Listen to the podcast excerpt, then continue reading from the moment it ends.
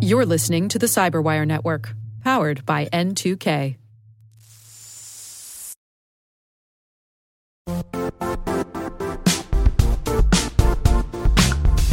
The IT world used to be simpler. You only had to secure and manage environments that you controlled.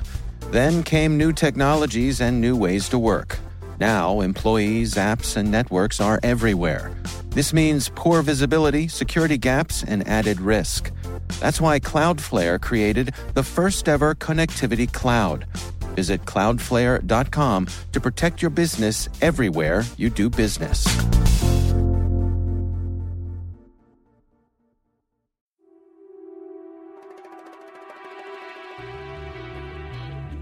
Hello, and welcome to an author debriefing from the International Spy Museum. I'm Dr. Vince Houghton, museum's historian and curator.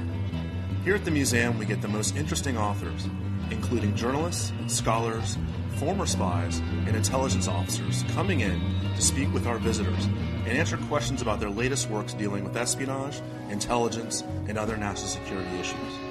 Please join me in listening to another of our selected hour long author debriefings.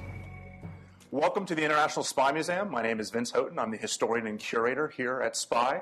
I'd like to welcome you to another one of our author debriefing programs on a rare Friday night. So we're really appreciative of you coming out tonight. Uh, I think it has a lot to do with who we have here with us. Uh, we are pleased to uh, have Annie Jacobsen here at the Spy Museum. She's an investigative journalist and best-selling author who writes books about war, weapons, U.S. national security, and government secrecy, not to mention intelligence. Her 2011 nonfiction bestseller, Area 51, An Uncensored History of America's Top Secret Military Base, has been published in five languages, as has her 2014 nonfiction bestseller, Operation Paperclip, the secret intelligence program that brought Nazi scientists to America. The Boston Globe and Apple iTunes chose Operation Paperclip as one of the best books of 2014. Her newest book, The Pentagon's Brain, an uncensored history, uncensored history of DARPA, America's top secret military research agency, was published on Tuesday. Uh, and after reading it, I'm fairly sure it won't take long before it joins your other two books as a bestseller. Thank you, Annie, for coming to the International Spy Museum. Thank you for having me. So I, I wanted to ask you, just as we get going, do you have on your bookshelf at home copies of your books in all five languages? My volume okay? Yeah. Okay. Do you have I'm so copies of your books in all five languages on your bookshelf at home? I, I actually do. Okay, My kids think too, they're so- really, really cool. the Chinese one in particular. That's not on my car. I had to ask that. So, one thing that we always want to do uh, when we have authors here, especially considering that our authors tend to write about a field that's not necessarily the most conducive to getting information and documents, to the secret world of intelligence or national security. And it's really a two-part question. It's it's how did you come across the idea of writing a book about DARPA, and how in the world do you find the sources necessary to write a full-sized nonfiction book about a very top secret agency that does things that they don't necessarily want historians to know about? Um, well, for starters, I want to thank some of those sources. Paul, thank you for coming. Neil and some folks in the back, thank you. Um, I, the way that I got the idea for writing The Pentagon's Brain actually came, as most of my books do, on the tail end of the last book. And when I was learning about what Von Braun was doing in 58, I was surprised to learn that he was the, going to be the first director of this new agency at the Pentagon called ARPA. And, um, and he wanted to be the director. However, he had one stipulation, which was he wanted to bring 12 of his former Nazi colleagues with him, and that did not fly at the Pentagon. so they looked elsewhere for a director, and that director was Herb York. But I thought, what a spicy way to start out an agency uh, with controversy, with secrecy, with backstory. And so I immediately looked into it. And when I learned how little has actually been written about DARPA, I really thought this is going to be a great book. Which is surprising to me because, as a science geek, I mean, DARPA is something I've known about for quite some time. And we'll talk, for those of you that don't know a lot about DARPA, and maybe we should say it's the Defense Advanced Research Projects Agency, just to get that out of the way. And for clarity's sake, it was called ARPA at one point, now it's DARPA. We'll just call it DARPA, just to keep it consistent. Um, as we'll talk about tonight, there's some major innovations that we use in our everyday lives that is a result of DARPA research. So when your book came out, or when the idea of it, I'm like, there has to have been a book about DARPA. And of course, there hasn't been a major work of this level. Um, and, and you, what you last said was a great segue. Is I want to talk about the origins uh, of DARPA and why it really comes about, and, and a little bit about what it is as an organization. Because I think DARPA is different than a lot of the other military research organizations in that it's not really a military research organization in, in a, a, sense, in that it doesn't really do scientific research. Can you talk a little bit about how DARPA is formulated? Well, DARPA has approximately 120 program managers and has almost its entire existence working with a $3 billion budget, and yet these individuals themselves are scientists, engineers at the top of their game. So they go out into the field, be it academic laboratories or other military laboratories, and they put together teams that bring forth this incredible science and technology and, in essence, create entire industries and we'll, we'll talk about a couple of those industries because they're incredibly important. Um, you had alluded to the impetus behind why DARPA was formed, and you said 1958. And I, and I think, as a historian, dates matter, certainly. Um, but there's a real significant reason that DARPA was formed in 1958. Mm-hmm. It follows in the footsteps of some pretty monumental events in world history. Can you talk a little bit about what caused the United States government to think they needed an agency like this? Mm-hmm. Well, I opened the book with a scene uh, the explosion of the Castle Bravo thermonuclear bomb in the Marshall Islands, this massive 15 megaton explosion, four years before DARPA is formed. But I do that because I think it's important to know the reason why DARPA was formed, and that was initially to defend against this weapon in essence, which there is no defense against. And that brings us to the heart of the idea of the military industrial complex and this idea that we must always be supreme. We must have these incredible weapons to stay ahead of the enemy. And yet at the same time, there's a knowledge built in that the enemy will eventually have that same technology. And so we must be on to the next. And that, that is that give and take that Eisenhower talks about. But specifically when Sputnik was launched, um, and that idea that whatever Sputnik, that Soviet long range missile, could carry a nuclear warhead in its nose cone to the United States. That gave birth to DARPA. And the idea was we must never again be taken by technological surprise. And it is amazing that in all the years since, DARPA has really always kept America in the pole position, kept us the strongest. There has never been an overtaking of American science and technology in terms of weaponry. And we're both too young to remember this time period, but there may be some in the audience who are of uh, more wise age that remember the, the, the, fear of nuclear war back during the 1950s and, and the fear that even trickled down into the scientific world. This is a period where Robert Oppenheimer, who, who helped build the American atomic bomb, because he speaks out against the hydrogen bomb, is stripped of his security clearance, is essentially mm-hmm. stigmatized. And the idea that the Soviets could overtake us just about any day, the bomber and missile gaps and everything else, led in many ways to the idea that this, this, we have to stay ahead technologically. Well, here's an interesting detail. One of the first things that Herb York did as director of ARPA was determined, and I don't think this had been reported before, I found it in Herb York's files actually, was that he had ARPA scientists calculate the exact number of seconds it took for a Soviet ICBM to get from the Soviet Union to Washington, D.C. It's an astonishingly short time. It is 1,600 seconds. That is it. That has not changed. And so, in essence, that threat that was there then is still there now. So, enter a person most people haven't heard of, Neil McElroy who was a Secretary of Defense, uh, a very important Secretary of Defense. But before that, and I think that you do a great job in kind of laying out his personality a little bit. Uh, a lot of Secretary of Defenses, like McNamara, come from the world of academia mm-hmm. and they're statisticians. Or you get current Secretary of Defenses that are policy wonks. He wasn't in the defense world before he became Secretary of Defense. You even lay him out as a PR guru, mm-hmm. somebody that uh, really understood how to do brand management. Can you talk a little bit about yes. McElroy? of all things, he uh, invented the concept of the soap opera. And he was uh, a leading guy in the advertising department at P&G, and he was in charge of soaps. And he was trying. They had four soaps that were competing with one another, and he thought, "How are we going to sell more soap?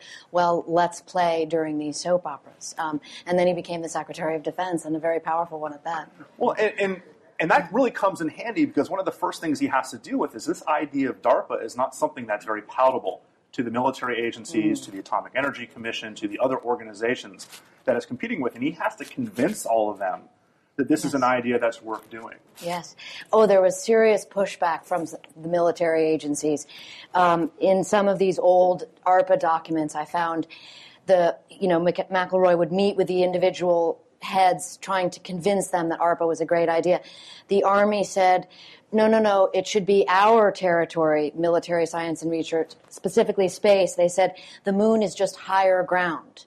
And then the admirals um, in the Navy were saying, no, no, no, no, no, space should be our territory because where the oceans end, space starts. Um, and so everybody had a reason why they wanted to control space, which was really why how ARPA came to be. What fascinates me about this time period and about science in general is that even sometimes the scientists don't know what they've created. Hmm. They don't necessarily understand the magnitude. You talked about Castle Bravo. Hmm. That was a much larger explosion than what was expected. Uh, I, I focus on the Manhattan Project, and they had no idea whatsoever if that bomb was going to work during the hmm. Trinity test. They were taking bets. Would it set the atmosphere on fire? Would it not work at all? And the great story that you talk about here of the BMEWS, the, uh, the, the, the ballistic missile early warning system, and how that almost started World War III. Can, uh, without giving away half your book, Yes. this is an anecdote I think is a wonderful. Can you please Yes. kind of lay that out for us? Yeah, so uh, ARPA set up a facility um, at the top of the world near the Thule uh, Air Force Base. It was about 15 miles north of it, and uh, the idea was that, that it was called J site, and it was going to be the place where we could watch for. Uh, it was a, it was a ballistic missile radar early warning site. And what w- I interviewed a fellow, as I do, I always try to tell my stories through individual people who were there. And there was a fellow named Gene McManus who was an uh, electronics technician, and he, the way he described it to me was our job was 90% boredom and 10% sheer terror. And uh, one of the first things that happened, the J site had only been open a few days. It was October of 1960, and the J site was connected directly to NORAD. And uh, there was this idea of you know level one, level two, level three. Level five was end game, but it always started if you were to get a notice that something was detected, it would always be level one, and it would usually, you know, go away. But the notice came in level three, and by the time the operator um, in Cheyenne Mountain was on the phone with, you know, the Joint Chiefs of Staff, it had escalated to level five, which meant with 99.9% certainty we were under attack by a thousand ICBMs. And, you know, someone picked up the phone, and what was determined, and the reason why I think this story is important is it talks a lot about humans versus computers, because these were very early computers. And one of the humans in the mix said, wait a minute, where's Khrushchev? And someone said, why, he's in New York City, you know, banging his shoe at the UN. And there was this moment when everyone said, there must be a mistake. And in fact, there was a mistake. And what had happened, someone up at J site said, let's go out, and someone look outside. And of course, there was this giant moon coming up over Norway. And so this radar system had actually worked better than expected. It was supposed to detect missiles up to 3,000 feet, and it actually read the reflection of the moon a quarter of a million miles away and bounced back and forth so many times. Those were the thousand ICBMs that were not coming. So disaster was averted by a human. Yeah, early technology is always a little tricky. Um, here at the Spy Museum, we certainly focus on the, the technological aspects of intelligence, and one of these is imagery intelligence. And DARPA was heavily influential in some of the first imagery intelligence satellites that were put into space. Uh, because one of the fundamental jobs of DARPA was this early satellite Yes. program. Uh, and Corona, which some people may know about as the first real American satellite, uh, was inherited by DARPA from the Air Force, and they really saw that pro- that program to fruition. Um, and the idea of like SIGINT satellites and imagery satellites. Um, and you see these start to leak into the civilian world a, a little bit. Uh, and I don't, I'm not going to screw up the acronym uh, of TIROS, Television Infrared Observation Satellite Program. Uh, this is the first true weather satellite. Yes. Well, that was, I mean, Eisenhower in particular loved that program. He was so amazed. And by then, NASA had actually inherited that satellite program that DARPA started. But um, these were these amazing images. Uh, it was in space for, I think, 79 days only. They were very short lived, these early satellites. And it took something like 23,000 photographs above the Earth, of the Earth. And just imagine, I mean, in this world where we always see so much from, with such big perspective, imagine back that idea that these were the first images of weather seen from space. And they were beautiful. And Eisenhower spoke of that. And I write about it. You know, uh, he saw, you know, what it looked like over Egypt. He saw what it looked like over the St. Lawrence River. He could see the whole world in these photographs, and he spoke to the nation about it, you know, with kind of a great pride. And then um, they became, uh, you know, a big National Geographic spread. But it was a really interesting time, and not that long ago in the big picture of things, right. when we could first see things from space. You had mentioned in your very beginning of your conversation that the DARPA essentially uses smartest scientists in the country. You round up the top people, uh, and this started from the very beginning. And I want to talk about one of these uh, assembled scientists that had a very particular name, the Jasons, mm-hmm. uh, because um, to me, this is something that uh, people just don't know about. Mm-hmm. Uh, and the, the, amount of influence the Jasons had over American foreign policy, mm-hmm. still have today over American foreign policy, is, is pretty extraordinary. And the first Jasons were assembled right after DARPA was assembled in 1959, uh, led by a man named Charles Townes, who mm-hmm. uh, you may or may not know. Charles Townes, he invented something very important mm-hmm. to us. But can you talk a little bit about the Jasons and, and what they do and, and kind of how their job has continued till today? The Jasons began in 1960 uh, as a group of, well, they were referred to by their government handlers as the supermen of hard science. They were astrophysicists. Um, they were nuclear physicists. They handled, tackled all the hard problems. And immediately when DARPA was founded, the idea was we need, exactly as you said, we need the best guys with the biggest minds. And for a while, Jason's only customer was ARPA, DARPA. Um, I had the great fortune of interviewing a fellow named Marvin Murph Goldberger, who was a presidential science advisor, was also the founder, co-founder of the Jasons. I write about him in the book he just passed. But um, it was interesting hearing his perspective we interviewed in 2013 and like his long lens of history working on these projects going back to the 60s the jasons are so misunderstood as being these kind of some people consider them to be right up there with the illuminati in terms of you know these guys cooking up these ideas. But i actually found from reading their unclassified reports and interviewing some of them that they're they were very cautious in their work, and they um, they were also full time academics and part time defense science scientists. They would only gather in the summers and discuss these big problems that the Secretary of Defense would put to them and say, sort this out. Right. You know? And it wasn't the easy problems. It was the very, very difficult ones that nobody else could figure out that they were handed like, hey, we have no idea what to do with this. You fix it. Mm-hmm. And amazingly, their track record is pretty spectacular. Mm-hmm. Um, the uh, I'll say the the unclassified documents that are that you can read that I read are one thing, but the classified documents. Some of the names of the documents have been declassified, only the names. But when you read them, you realize I couldn't understand that even if it was declassified. I mean, just it is such literal, literally hard science. DARPA really comes of age during the Vietnam War, mm. um, and a lot of, especially their their trial by fire in mm. many respects. Um, you know, and a lot of the things that are, are you know looked at in Vietnam as being potentially problematic about the war uh, were things that DARPA either tried to get rid of or were the cause of in some mm-hmm. respects. Um, they were the first ones really to, to appreciate the idea of trying to defeat uh, a insurgency with technology. Mm. Uh, maybe not the first ones to think of it, but that was really their primary focus during Vietnam was to use high tech in counterinsurgency yes. strategy. Um, can you talk a little bit about this, with the, the, the, extent of things like psychological operations using soft mm-hmm. science, like anthropology and sociology? Mm-hmm. Um, I mean, Vietnam was a very interesting time for for the for ARPA, and many different programs came out of it. I mean, they were working on, as you say, soft science, anthropology programs. They were also working on conventional weapons. Uh, the AR-15 was a DARPA a DARPA weapon that's now the M16.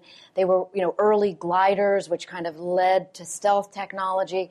But the one that I found the most impactful was the idea of that sensor technology.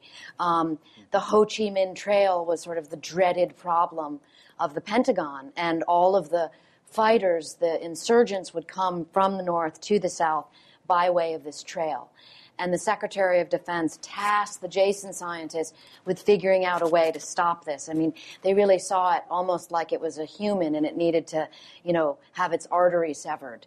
Um, and the Jason scientists in a lot of their documents spoke about it that way. I mean, it was it was really like that was the locus. And so they tried. They thought about nuclear weapons. That was not an option.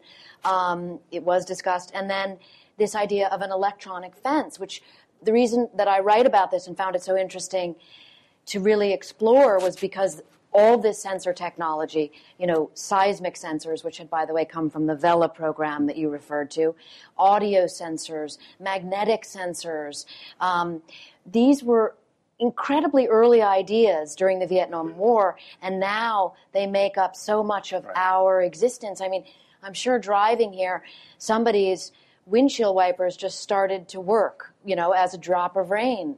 Well, that's essentially technology that goes back, I, I, the way I see it, to that Vietnam War, to the sensors that the Jasons were working on. It's massive technology that still mm-hmm. today is used throughout the intelligence agency, but also in civilian practice.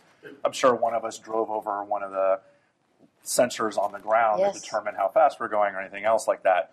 Um, Vietnam was also a time where DARPA began to invest in some more questionable technologies. Uh, Agent Orange certainly is one of these technologies, but also things that I find very interesting as weather modification technologies. Mm. So, you know, more devious things, but also more kind of outside the box thinking about potentially winning the war through uh, causing monsoons or changing mm-hmm. the ability of the Vietnamese to grow food and to move weapons from point A to point B. I mean, they were were and continue to be always at the cutting edge of science. And DARPA is an agency that's looking, you know, at the problem 20 years, 25 years. Uh, they like it's, it's spoken of as pre-requirement research. And that takes us again back to that idea of the military industrial complex. It was one of the DARPA directors, Stephen Lukasik, who spoke to Congress after the Vietnam War when DARPA got in some trouble, you know, by Congress saying, you guys are making weapons we don't need. And Lukasik's point, he called it the chicken-and-the-egg problem. He said, listen, if if a need for a weapon system comes along and we haven't already developed it, there's a real problem. And that's the chicken and the egg problem. I want to talk a little bit about civilian use of some of the technologies developed by DARPA because this is where the audience, if they hadn't heard of this agency before, will go, oh, that's where that's from. Mm-hmm. So let's start with who is JCR Licklider? Mm-hmm. Licklider is often referred to as the Johnny Appleseed of the internet. Um, he really is the man who is responsible for the for what we have today as the internet, that technology used by almost half the people on the planet. Um, and that began at, as an ARPA project. The internet was originally called the ARPANET. And Licklider came to uh, the Pentagon, to ARPA, when um, in 1962 when congress decided there was a really big technology problem.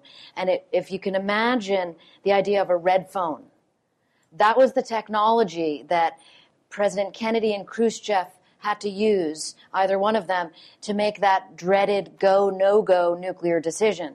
And mindful that there are 1600 seconds till doomsday imagine wasting 30 seconds trying to dial a rotary phone and so the Pentagon said, we need command and control. And they hired, and Licklider came to ARPA specifically to work on this problem, this very hard problem. And he was a really eccentric thinker, and one of his early memos talked about this idea of an intergalactic network where he was going to have all these computers that somehow spoke to each other and were tied together and everyone sort of said yeah yeah yeah work on the command and control right. problem but later of course that materializes in a very big way and that becomes the arpanet which is the internet well, and people have gone back, computer scientists have gone back and looked at some of Licklider's writings, and he essentially predicts cloud computing mm-hmm. in his earliest writings. I mean, this is, again, in the 1960s. Mm-hmm. It's somewhat similar to mm-hmm. Alan Turing, yes. talking about artificial intelligence that's nowhere near created even today, back during that time.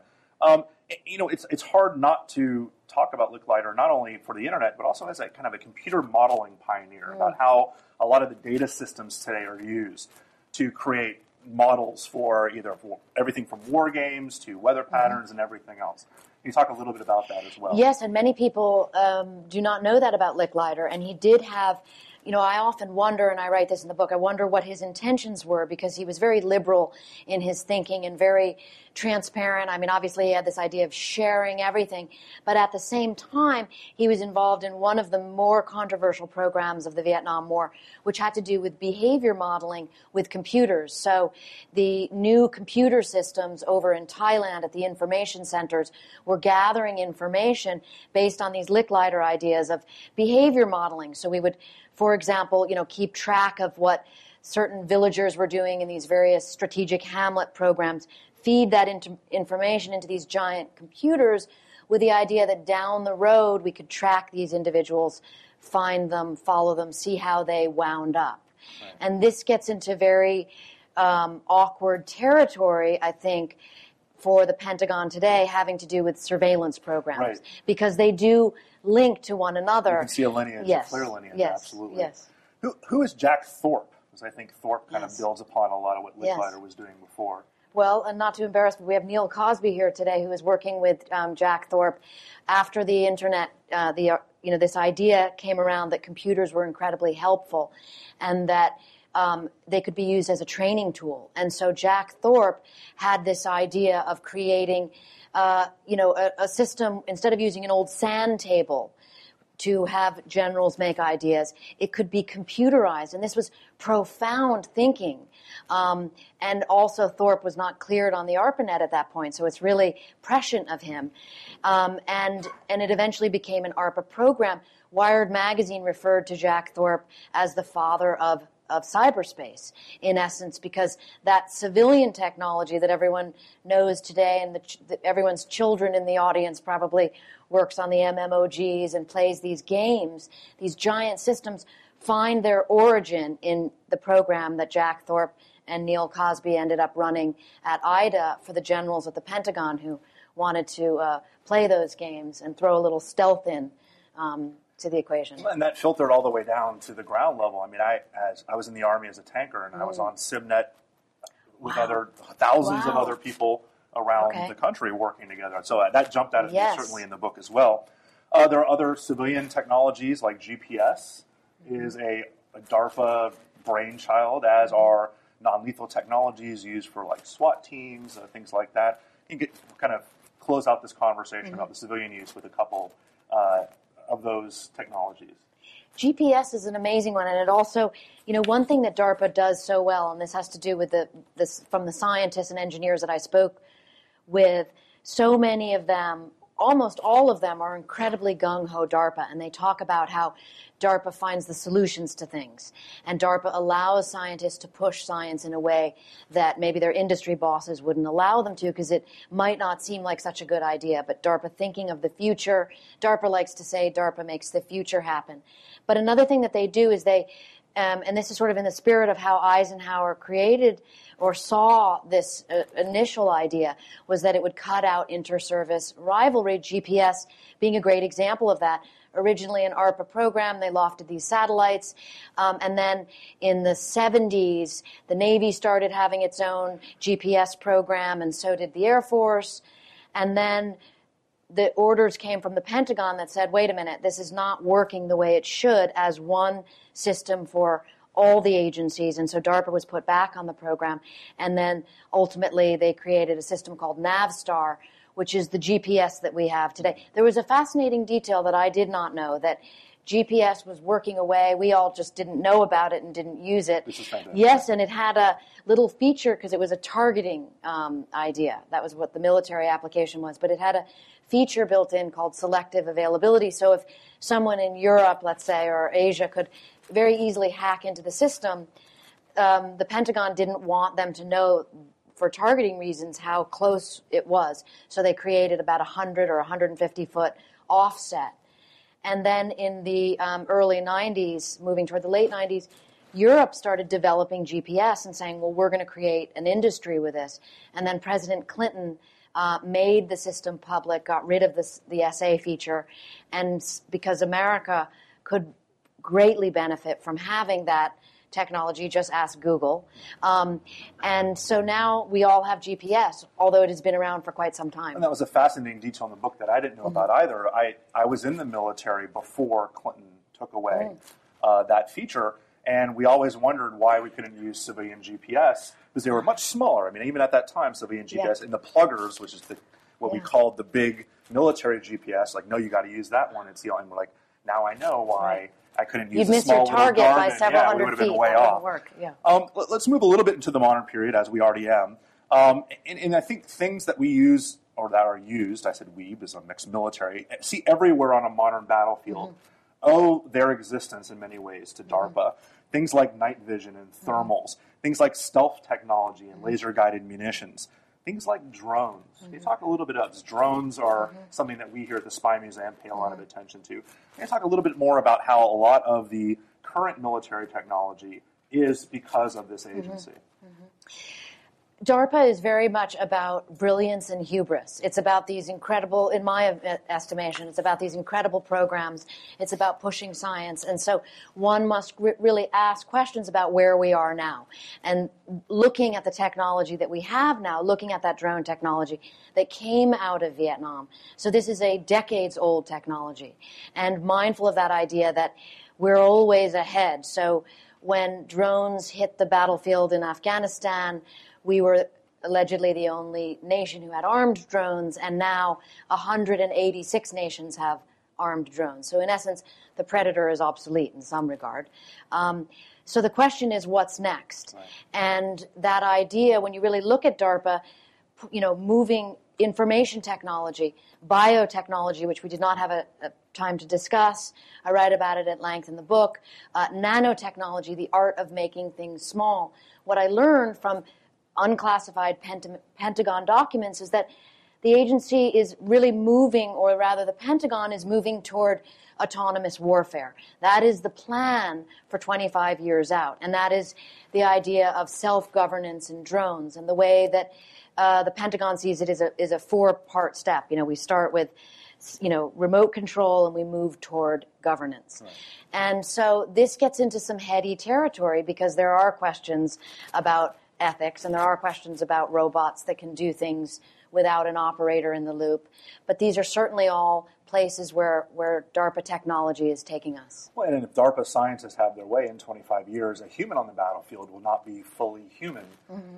Artificial human enhancement, the, mm-hmm. the, all of the projects DARPA is working on. Let's not use the word cyborg, but let's, you know, the idea mm-hmm. of, you know, brainwave interfaces and mm-hmm. uh, cybernetics. These are things that uh, you know, 10 years ago are the realm of science mm-hmm. fiction mm-hmm. and now are becoming truer and truer every day. Yes. Well, I would use the word cyborg, but DARPA okay. uses the word biohybrid. and that's an idea um, where you couple uh, animal with machine. And DARPA has already been able to do that in these amazing ways with a rat, um, you know, electrodes in the in the brain, being able to remotely control a rat, now a moth. And so from these Pentagon documents, what is clear is that it's moving humans in the military environment toward being comfortable with this idea of merging man and machine. That makes a lot of people uncomfortable. It makes a lot of other people excited. It just depends where you fall along the lines of transhumanism, this idea that essentially uh, we can now create our own evolution. We can engineer our own evolution. Now, it may sound like science fiction. Mm. I thought that was one of the interesting things you talk about in the book is the Sigma Group, mm. which are actual science fiction writers that have been brought in to work with DARPA to think about the future in some cases. Can you talk a little bit about that?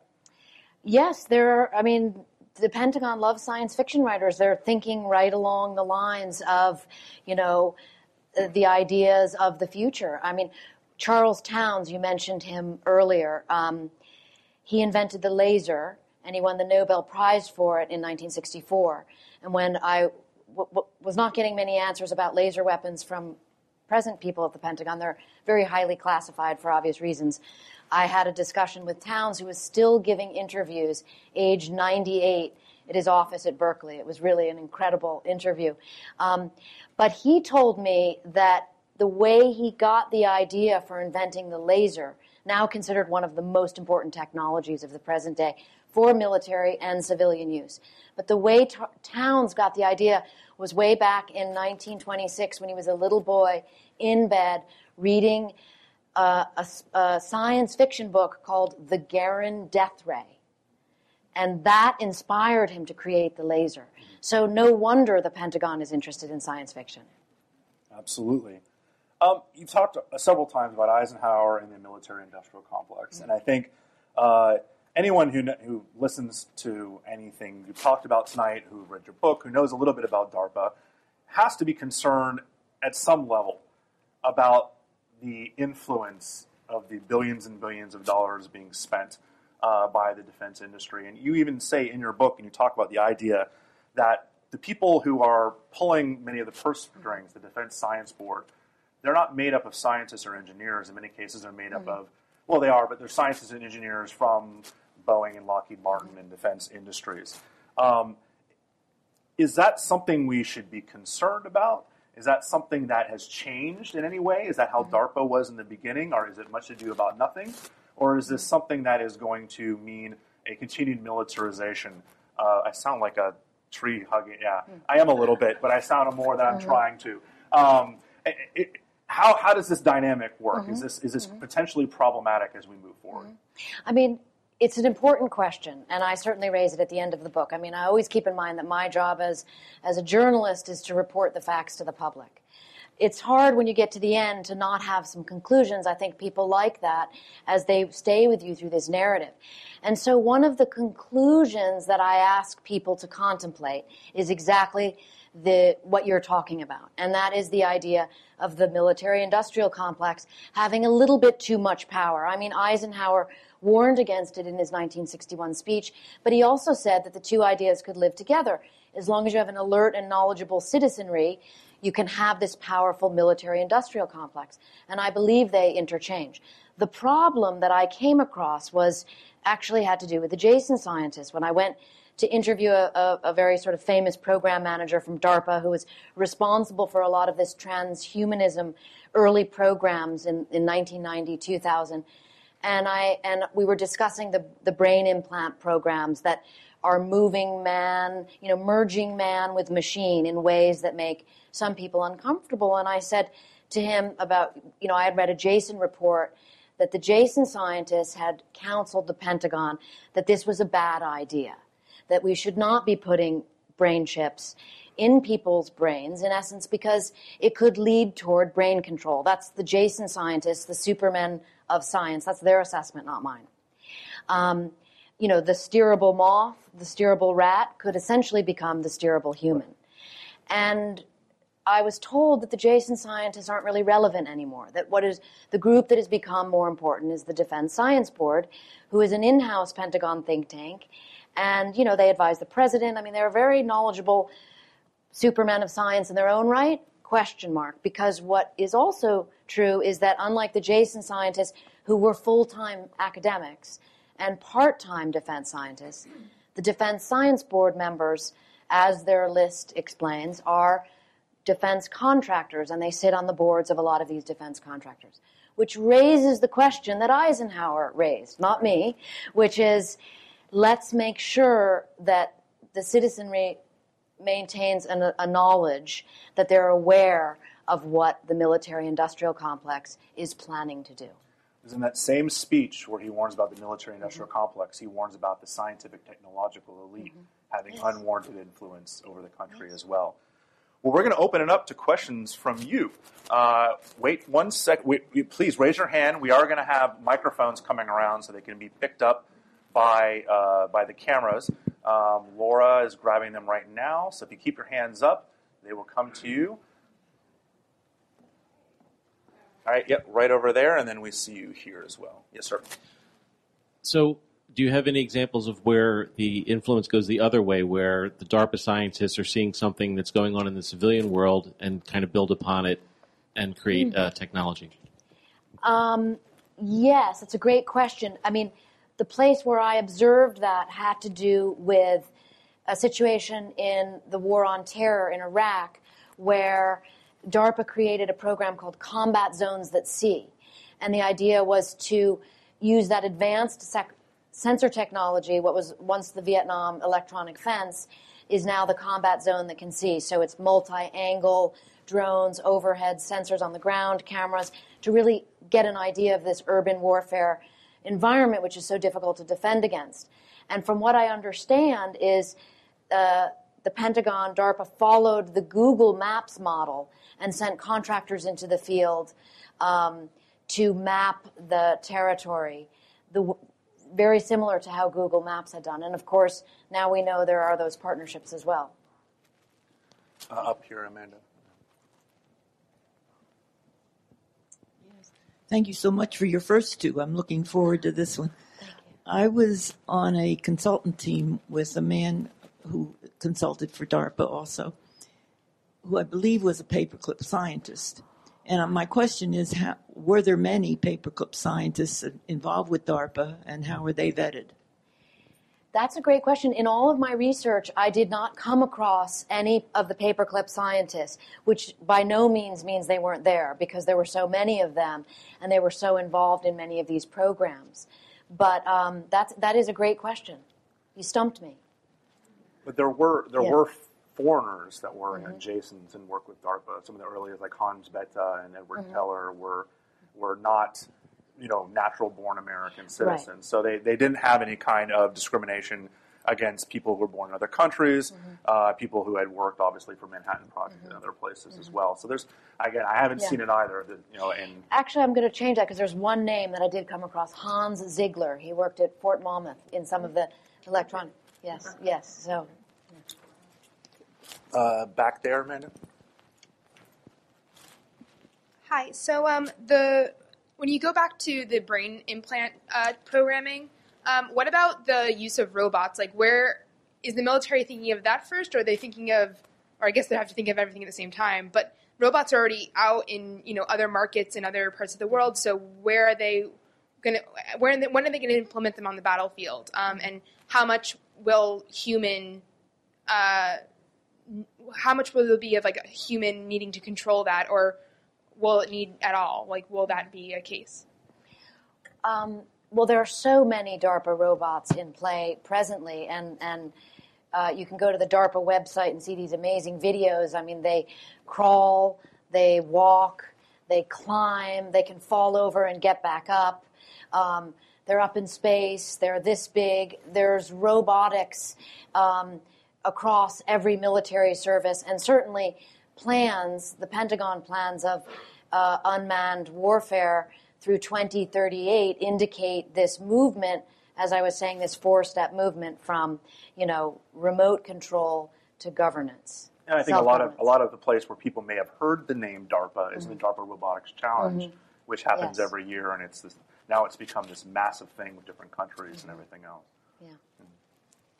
Uh, right up here, Amanda.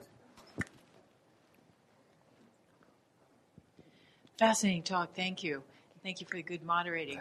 Um, what are some of the ways that DARPA morphs its its projects into the greater public sector? Do you know what I mean? Mm-hmm. Technology distribution, I guess you would call it. Mm-hmm. Well, I mean, we talked about two of them the internet and GPS.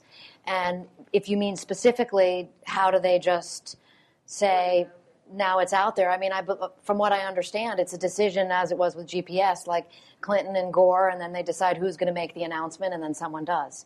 And it's a few phone calls, and it's a declassification yes, issue yes. in many cases. Yes. Yes. It's also a case, I mean, you've even you said this in your talk that when other countries have established this technology by themselves, then it's no longer something that needs to stay classified. Um, GPS, mm-hmm. as you mentioned, was a good example of this, where the mm-hmm. Europeans mm-hmm. and others were putting up satellites. So there was no need necessarily to keep our program classified mm-hmm. anymore. Uh, over there, Laura. Hi. Uh, what's the level of cooperation between DARPA and uh, JSOC in the war on terror? Well, I mean, I think DARPA cooperates with everyone because DARPA, I, from my understanding of talking to individuals, for example, in that organization, is everybody wants what DARPA has because it has all the best stuff. And so I think that it, and it goes both ways um, in as much that, well, well, I write about a couple different programs in the book where you have like a team, a DARPA team. Um, there was a program, I want to say it's Nexus 7, but it's not, that, uh, it, no, it's the DEFT program, that DARPA guys went in with JSOC in Afghanistan, um, unclear about, you know, how that actually worked. I'm sure that stuff is still classified, but most definitely cooperation, from my understanding, with all the military services. Hi there. This may be an unfair question, and if it is, you can just tell me to shut up. But with all these interesting ideas and leads, um, where are you going? What is your next book going to be? Since it seems that um, one leads to the next, or your next books out of all this um, effort on DARPA. Well, I do always keep it a little um, under the sleeve until I until I write the next book. But the one thing I can say is I always love writing about how the agency and uh, military intelligence work together because there's always this idea that they that they that they don't. And it's my understanding that they really do. So the next book involves a program that was CIA and DIA, Defense Intelligence Agency. That's more than I would have told. That's great. We could, but there's so many programs you will never know. Yes. We could have had them turn off the C-SPAN camera, and you could have said something more. Oh, one over there. Uh, yeah, just a quick question. Uh, thanks for the talk. Uh, there's a lot of people from DARPA, Herb York, uh, William Godel, who, uh, you know, were in various positions in government before and after DARPA. You know, the Psychological Strategy Board Herb York went on to be the chief mm-hmm. arms negotiator. Can you talk about uh, DARPA as kind of a germinator for senior managers in DoD, maybe its broader impact on mm-hmm. policy and people who went on to much mm-hmm. higher positions? Yeah. Um, well, that's a great question. I mean, it really speaks to how important science and technology is at the Pentagon, and of course, the current Secretary of Defense being a, a, a scientist and a technologist. But I think the first one, or I know the first one, was Harold Brown, and he came directly from Livermore. He was at Livermore age 24. He was Herb York's protege. And then when he went to the Pentagon, he was the person to whom all the DARPA um, people reported to during the Vietnam War. And then in 1977, he became Secretary of Defense, a very, very important Secretary of Defense. And in essence, created um, a really important DARPA concept called assault breaker, which you know I write about in the book, which you know absolutely dom- allowed the U.S. military to dominate in Gulf War One, and that was all science and technology driven. And I think that sec- that when Harold Brown was Secretary of Defense, he was able to get money into the arena that didn't exist before by you know, certainly what the, the historians at IDA say, by creating an entire industry around technology at the Pentagon.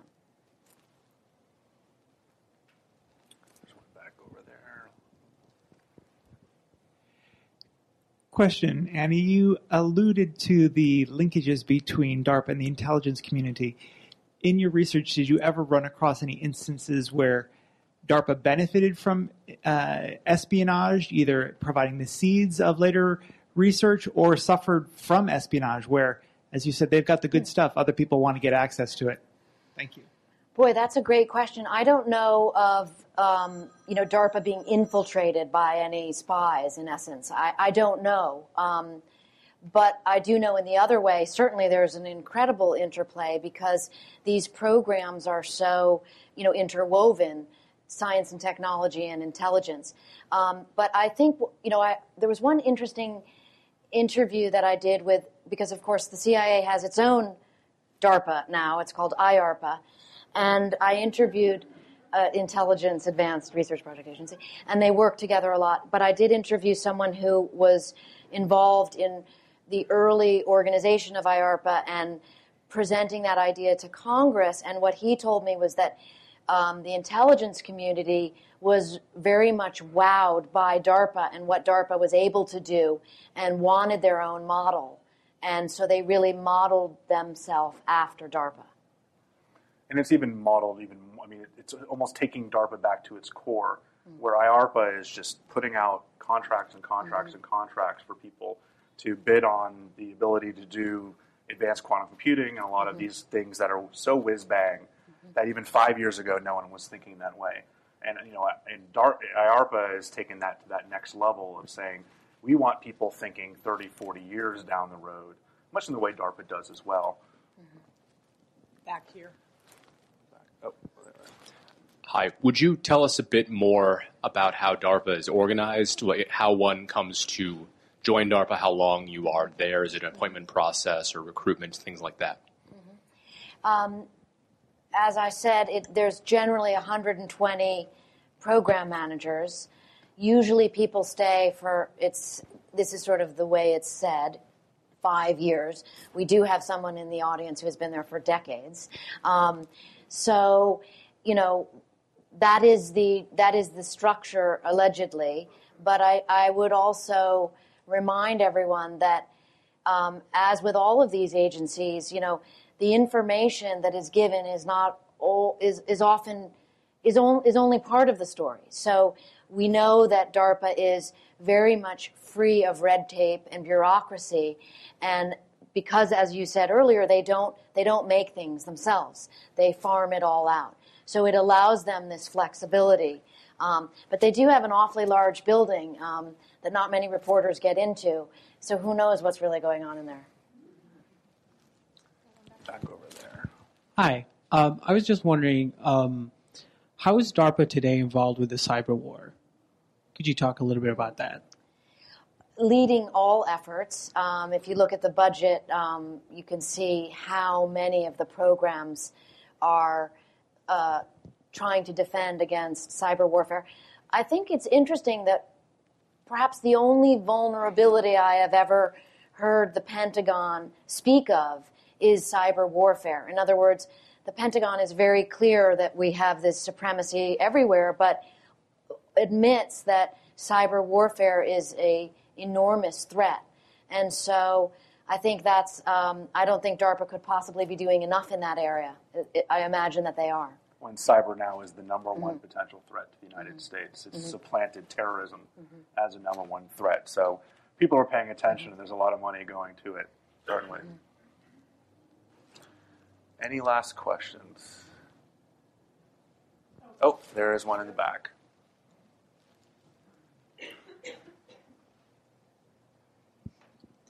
Yeah, hi. I just wanted to know uh, a bit about uh, how do you see uh, commercialization and sort of the privatization that now private companies have access to satellites and a lot of the information, well, technology and information that previously was withheld to the military? And do you think that DARPA still has the edge so that, for instance, a foreign state can, foreign power can't use private companies to acquire the intelligence the U.S.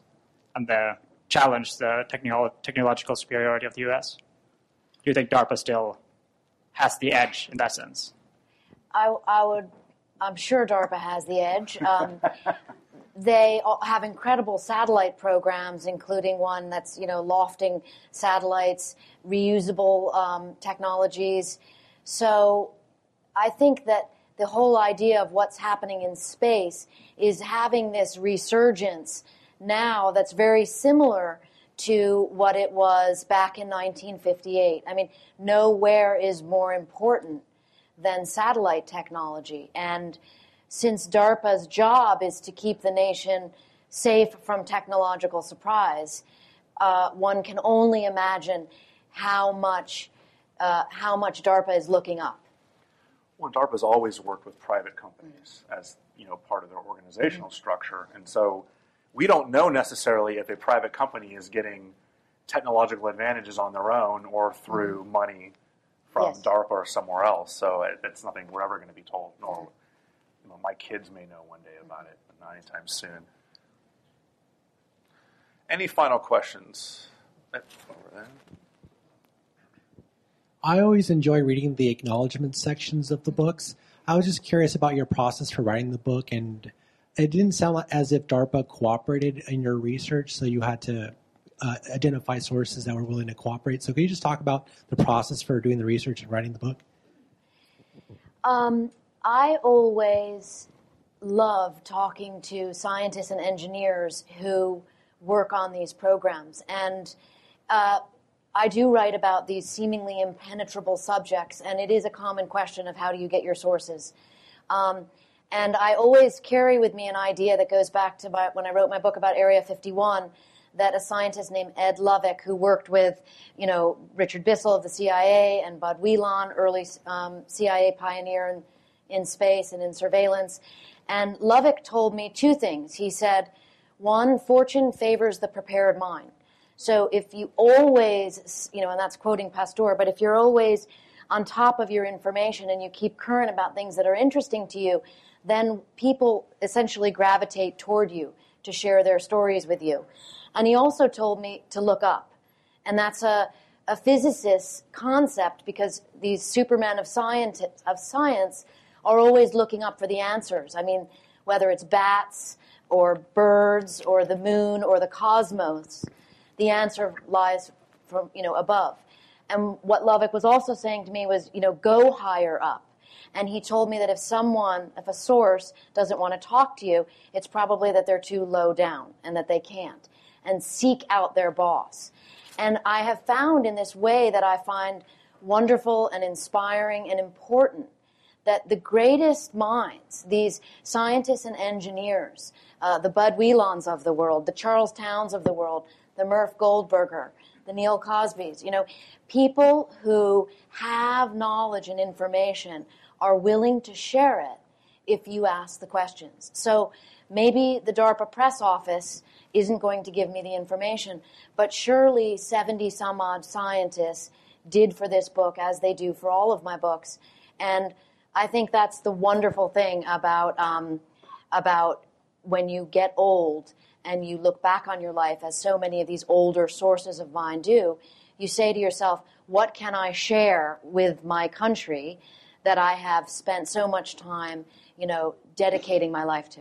Was this vetted at all by the Pentagon or anyone else? Or? People ask that question. I mean, I'm a journalist. I'm a civilian, so I don't. Well, we, yeah, we, we, we tend to have a lot of ex-agency Yeah. types here who Yes. have to go Yeah. through uh, No. lots of hurdles before they It- can do anything. It's a free so country, and I can. it's I a, can it's write a knee-jerk question from me for Yes, most of yes, the authors, like, yes. who looked at this? Yes, Uh, yes, yes. yeah, right down here. She's coming.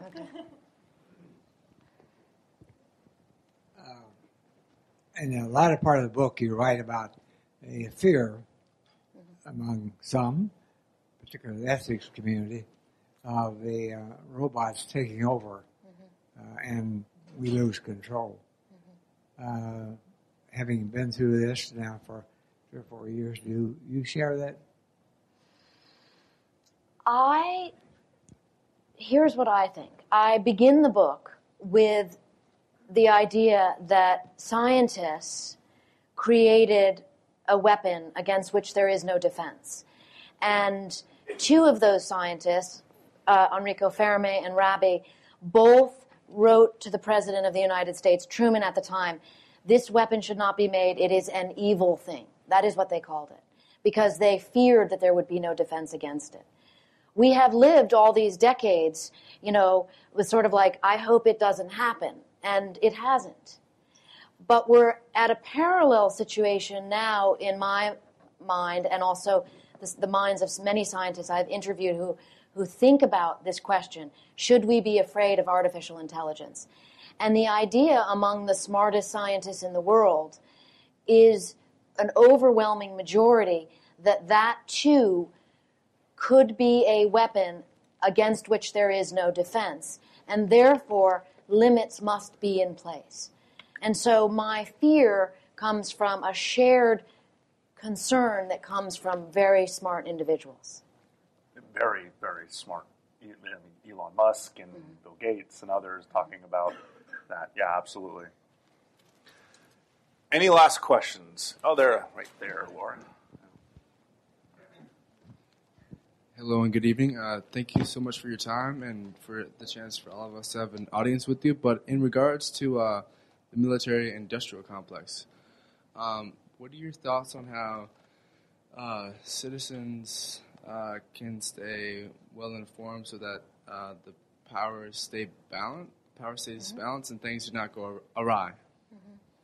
I mean, doing exactly what you're doing. Thanks for coming tonight. You know, I think just by participating in discussions, reading, I mean, so much is out there thanks to Licklider and, and the internet and all the books we have. And here in America, we can just read, read, read, read. And I think that just maintaining a knowledgeable basis gives you a participation in society um, that's absolutely imperative. Some people choose to go become, you know, advocates of certain things. Others just remain aware, and maybe it's how they vote, or how they think, or how they speak, or how they share their ideas with others.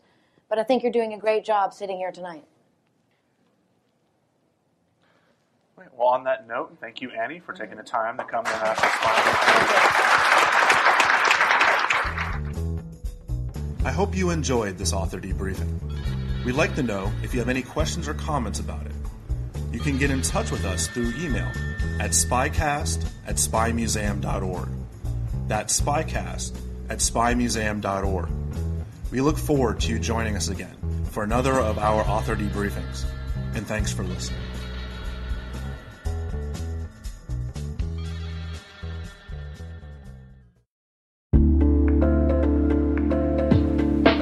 Hi, everybody. It's Maria Varmazes here, your host over at T Minus Space Daily, and sometimes a guest on Hacking Humans, too.